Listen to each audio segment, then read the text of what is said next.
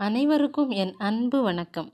நிறைகுடம் நீர் தழும்பல் இல் என்ற முதுமொழிக்கேற்ப நாம் நம் வாழ்வில் சந்திக்கும் எல்லா செயல்களுக்குமே ஒரு பதிலை தன் உள்ளே கொண்டிருக்கும் நிகரில்லாத செந்தமிழில் பல சகோதர சகோதரிகள் மற்றும் நண்பர்கள் பெரும் பிரச்சனையாக நினைத்து வருந்தும் இளமையிலேயே நரைமுடி ஏற்பட காரணம் எதுவும் இருக்கிறதா என தேடியதன் பயனாக புறநானூற்றிலிருந்து ஒரு பாடலை கிடைக்கப்பெற்றேன்.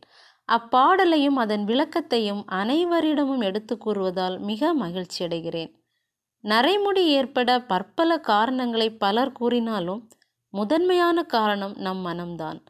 மனதிலிருந்துதான் ஆரோக்கியம் மற்றும் தோற்ற பொலிவுகள் ஆரம்பமாகின்றன.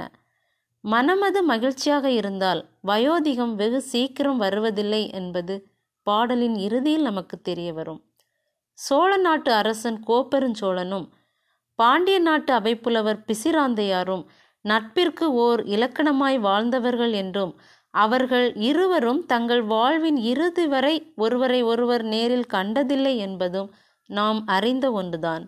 ஆனால் புலவர் பிசிராந்தையார் மட்டும் அவரின் உண்மையான வயதிற்கும் தோற்றத்திற்கும் சிறிதும் சம்பந்தம் இல்லாதவர் என்பது நாம் அறியாத ஒன்று. ஆம் ஒருமுறை சக புலவர்கள் பிசிராந்தையாரிடம் இவ்வளவு வயது முதிர்ந்தவராக இருந்த போதிலும் ஒரு முடி கூட நரைக்கவில்லையே. தோலில் ஒரு சுருக்கம் கூட இல்லை.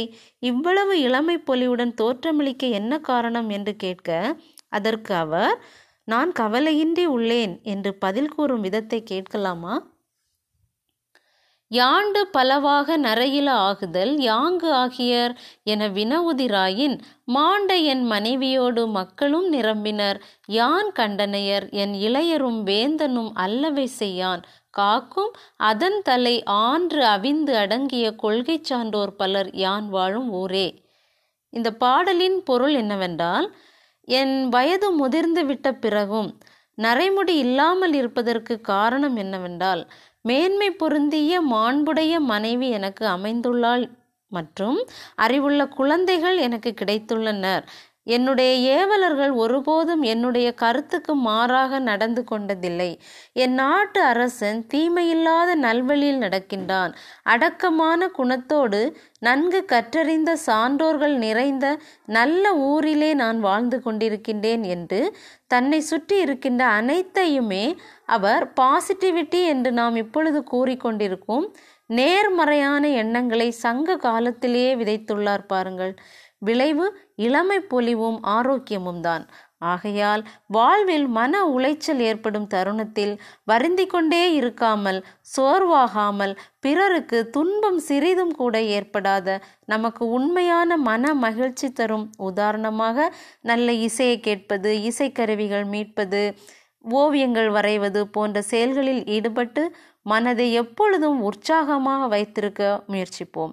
மற்றும் வாழ்வில் நமக்காக கிடைத்திருக்கும் ஒவ்வொன்றையும் ரசிக்கவும் விரும்பவும் கற்றுக்கொண்டாலே பல இன்னல்களிலிருந்து விடுபட்டு இயற்கை அழகோடும் ஆரோக்கியத்தோடும் நீண்ட நாள் நாம் வாழலாம் என்று கூறி மீண்டும் ஒரு நல்ல இலக்கிய பாடலுடன் சந்திப்போம் என்று கூறி விடைபெறுகிறேன்.